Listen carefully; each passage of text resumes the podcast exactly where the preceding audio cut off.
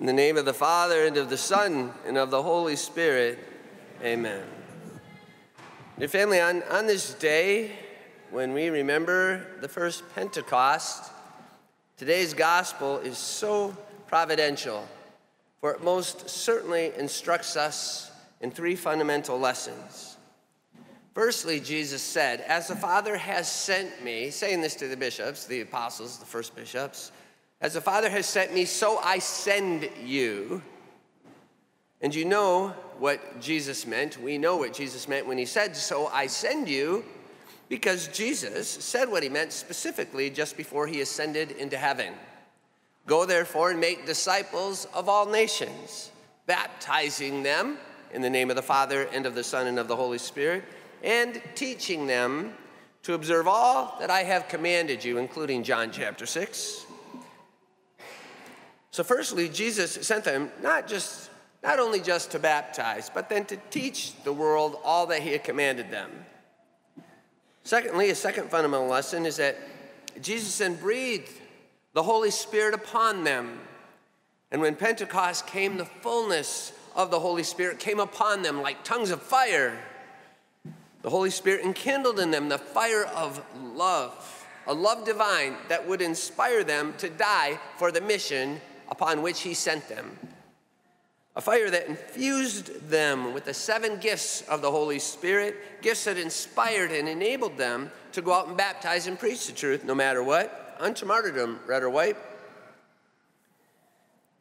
And thirdly, a third fundamental lesson from today's gospel is that at that moment, when Jesus breathed the Holy Spirit upon them, Jesus instituted the sacrament of confession, his gift of reconciliation to all who would humble themselves and repent and return to a state of grace.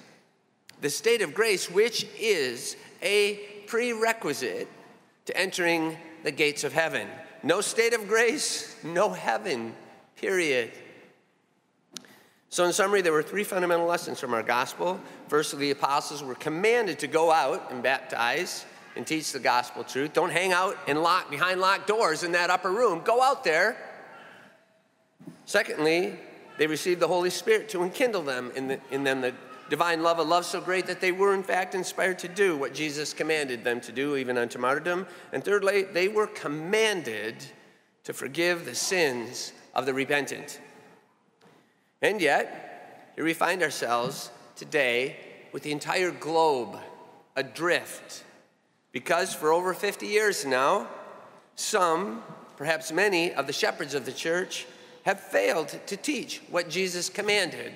Uh, sometimes, as we see going around the world today, they're teaching the opposite of what Jesus commanded on that day when he appeared to them in the upper room. And now, over the last 14 months, so many shepherds have abandoned Catholics wholesale and denied them the sacramental grace they need to be in or return to a state of grace. And all of us who have been staggered by the failure we see seemingly everywhere only can pray, Come, Lord Jesus, come and clean your temple again. Dear family, let's get something crystal clear right off the bat. If anyone, if I've had it with anyone who says to me, Oh, you have to have respect for the office, like as if we cannot complain about bad management, or in the case of the rampant fear-demic church lockouts, godless management. Dear family, it's not you or I who are disrespecting the office. The shepherds who locked the people out of the churches and denied access to the sacraments have disrespected their office more than we possibly could. Again, we are not the ones disrespecting the office. They are, and we need not sit idly by while they do. But as always, you don't have to take my word for it. It's not my opinion. For example, we have the great martyr, St. Maximilian Kolbe, a Franciscan. I'm sure Bishop Callahan knows all about St. Maximilian Kolbe. The great martyr, St. Maximilian Kolbe, said, and I quote, A superior may, it is true, make a mistake but it is impossible for us to be mistaken in obeying a superior's command. The only exception to this rule is in the case of a superior commanding something that in even the slightest way would contravene God's law. Such a superior would not be conveying God's will. So, dear family, given Jesus' command to preach the gospel, to teach the people everything, baptize the babies, hear confessions, multiply my body and blood, and feed my sheep. Given that, to disobey Jesus' command is disrespecting the office. The only people disrespecting the office of bishop over the past 14 months are those who locked the churches and denied sacraments to the faithful. In Illinois, in Washington, in New Jersey, in Texas, except for Bishop Strickland, and across this whole United States, even around the world, they are the ones who have abandoned their sheep and disrespected their office. And the great martyr St. Maximilian Kolbe said, Our duty to obey them ends when they, in even the slightest way, would contravene God's law. Sadly, as you know, few of them, if any, have yet to apologize. And infinitely worse, many have jumped on the injection bandwagon, daring to call it our moral duty to take the experimental injection. Dear family, their statement from the Bishop of Rome on down is not infallible. You know, as we learned in seminary, in the last 2,000 years, depending on who's doing the counting, infallible statements have been made maybe four to seven times. That's it. Anything else? An opinion. Listen closely to what an infallible statement sounds like. We've pondered this, we've meditated this before. Accordingly, by the inspiration of the Holy Spirit, for the honor of the holy and undivided Trinity, for the glory and adornment of the Virgin Mother of God, for the exaltation of the Catholic faith, and for the furtherance of the Catholic religion, by the authority of Jesus Christ our Lord, of the blessed apostles Peter and Paul, and by our own, we declare, pronounce, and define that the doctrine which holds that the most blessed Virgin Mary, in the first instance of her conception, by a singular grace and privilege granted by Almighty God, in view of the merits of Jesus Christ, the Savior of the human race, was preserved free from all stain of original sin, is a doctrine revealed by God and therefore to be believed firmly and constantly by all the faithful. Hence, if anyone shall dare, which God forbid, to think otherwise than as has been defined by us, let him know and understand that he is condemned by his own judgments, that he has suffered shipwreck in the faith, that he has separated from the unity of the church, and that furthermore, by his own action, he incurs the penalties established by law if he should dare to express in words or in writing or by any other outward means the errors he thinks in his heart. That is an infallible statement. It's our moral duty to take an injection into our temples of the Holy Spirit is not an infallible statement. And again, as the great martyr St. Maximilian Kolbe said, it need not be obeyed. And to threaten any priest or person who chooses not to be part of the experiment with denial of the sacraments, that's not from heaven. That is not Jesus' command. Ironically, I'm told I can't say anything against the injection because I lack medical expertise. But the flip side of the coin is that, well, then they can't say anything either because they lack medical expertise. So, why would we obey such a demand to take into our temples of the Holy Spirit an experimental injection. Those who make such demands lose what little credibility they had left after the destruction of our sacred sanctuaries and our sacred liturgies, over 60 years of failure to teach the catechism to the people. The proof is in the pudding. 80% of Catholics no longer believe in the real presence. That's the latest research. What catechism have they not been taught? 20 years of scandal after scandal revealed. after four billion plus dollars in payouts to victims, and the coup de grace after they dared to lock the faithful out of the church and deny them the sacraments. Your family, nothing I ever could say could even come close to disrespecting their office as they have disrespected their office. Yet now, I regret to inform you, they want my head on a platter. They want my head now for speaking the truth. I apparently have created enemies in the hierarchy, but to paraphrase the great, great Cardinal Burke, when I die, I will stand in judgment before the Lord, not any bishop of the church, nor, as the great Cardinal Burke specifically said, the USCCB. Dear family, Jesus warned the apostles and us that if the world hated him, it would hate us just because we are trying to be faithful. In other words, the world will be divided by the truth.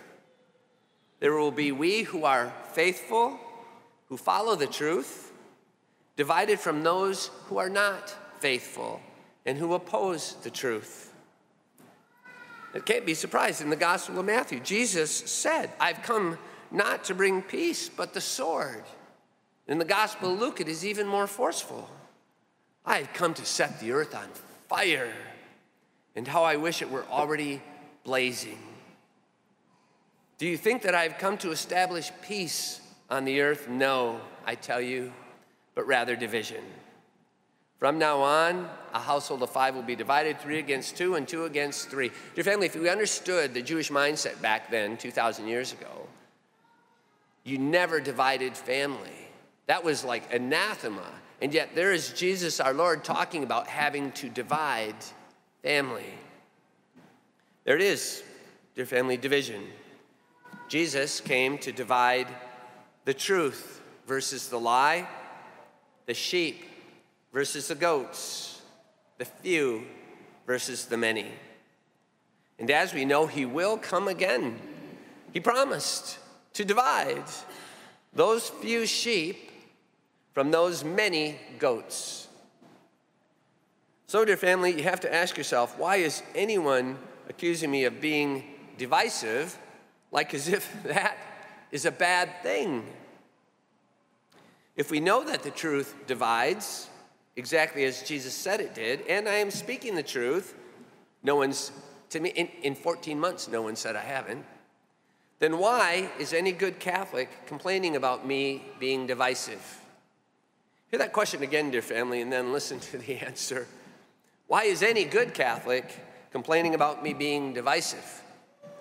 And the answer, dear family, is that no good Catholic is complaining. As a matter of fact, good Catholics from around the world have been very, very supportive. And unfortunately, in our cancel culture, if the left whines like they do, like a spoiled brat, often enough, they succeed in canceling so many voices of truth. And now they are whining like, if I may say it, the pansy babies that they are to cancel me. You saw it in the La Crosse Tribune. Allegedly because I'm divisive, as they like to say, or as a bishop has stated to me, I am ineffective.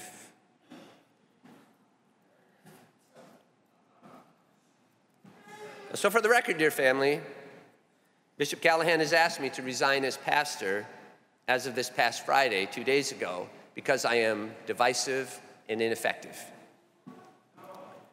In, well, in, in response, my canon lawyer asked for clarification as to the justification and a chance to review what was in my file that suggested I was so divisive and ineffective. And I say all this only because I'm no expert on canon law, but understand only that while we are contesting Bishop's request, and we are, he could, in theory, appoint a parish administrator whilst I remain a pastor without duties until the appeal goes through Rome, which could take upwards of a year or more. I speak only on my understanding of what could happen, not what will happen. But if what could happen actually happens, then I truly do not know how much longer I will get to serve you. There's a reason why I'm wearing this vestment. This vestment, which also represents Pentecost, was my very first Mass of Thanksgiving on the feast of Saints Peter and Paul, apostles who were martyred because they spoke the truth. So if this is my last 9:30 a.m. Sunday, what a fitting vestment to wear. So, dear family, for the record, here's how divisive and ineffective I can be. For the record, this year, in the midst of all the shutdowns and limitations on attendance, yet with about 12% of the year to go, we already have matched last year's envelope collection of $212,000. And for the record, this year, in the midst of all the shutdowns and limitations on attendance, and again with about 12% of the year to go, we have more than doubled last year's plate collection. Last year it was only 24,330, and this year we already are at 56,305. You may have noticed that we have many visitors who generously and kindly have con- contributed to the collection. We only can say thank you to every visitor.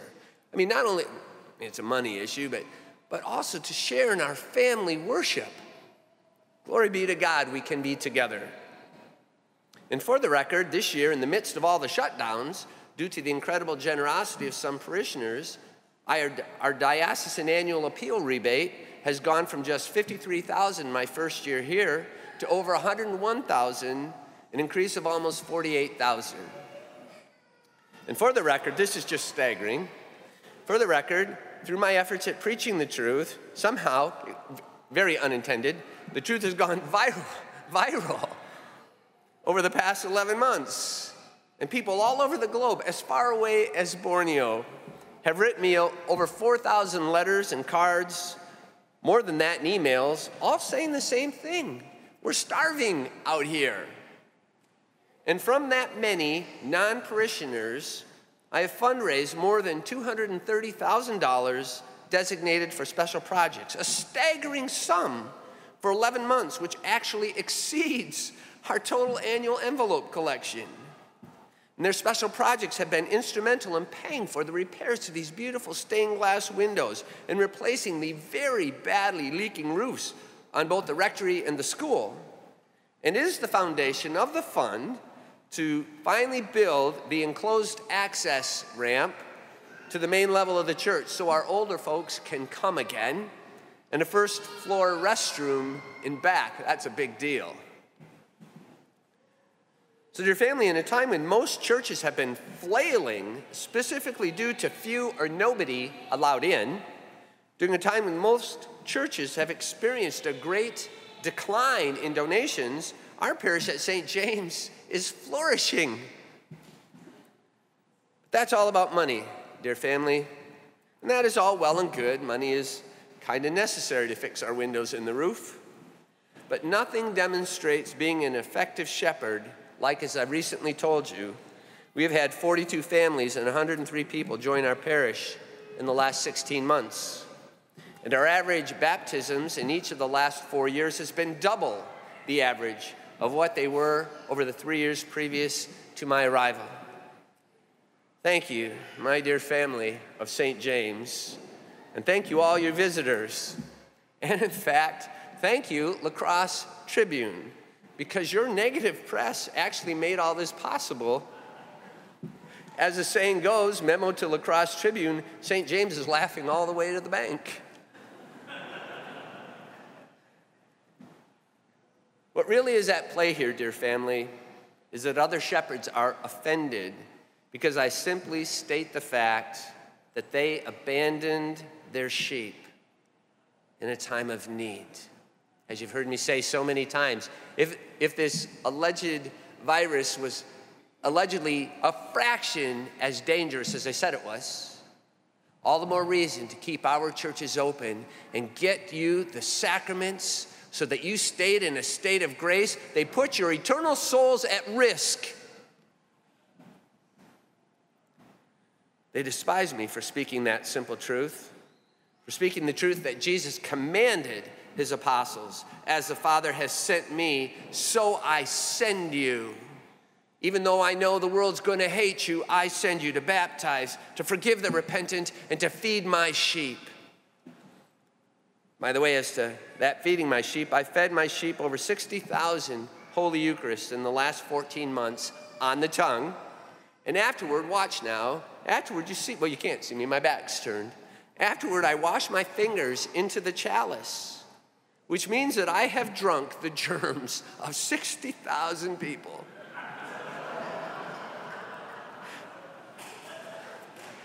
But I am unafraid, dear family. I could do it if I was afraid. I'm not afraid. And what is better than that is neither are the 60,000 faithful recipients. We are not afraid. Dear family, I've not failed to feed my sheep the bread of life.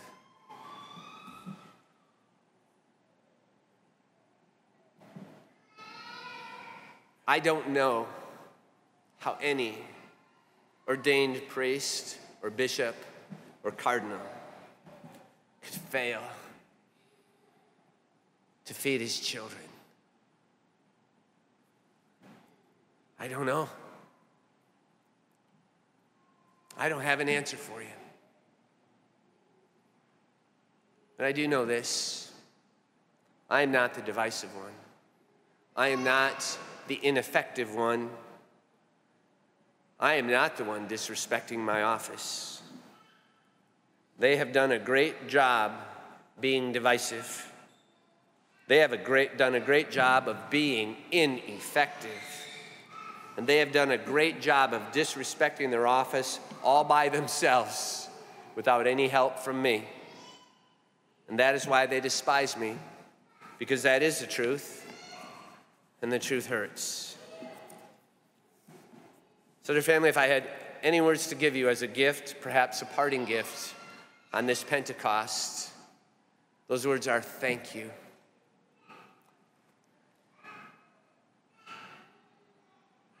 It has been my privilege to serve you for the past four years. My preference would be to serve you for at least another eight years, as I'm supposed to do.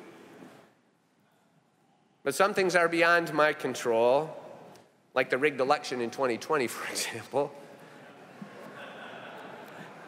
the failure to stand up against the godless government over the past 14 months, or giving Holy Eucharist to godless politicians, those things are beyond my control.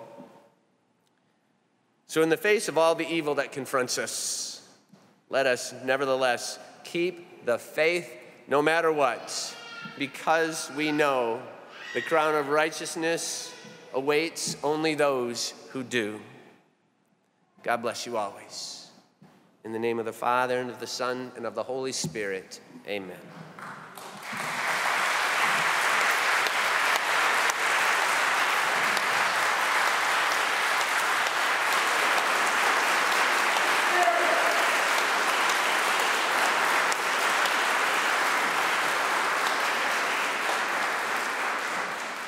I was going to tell you to stand anyway.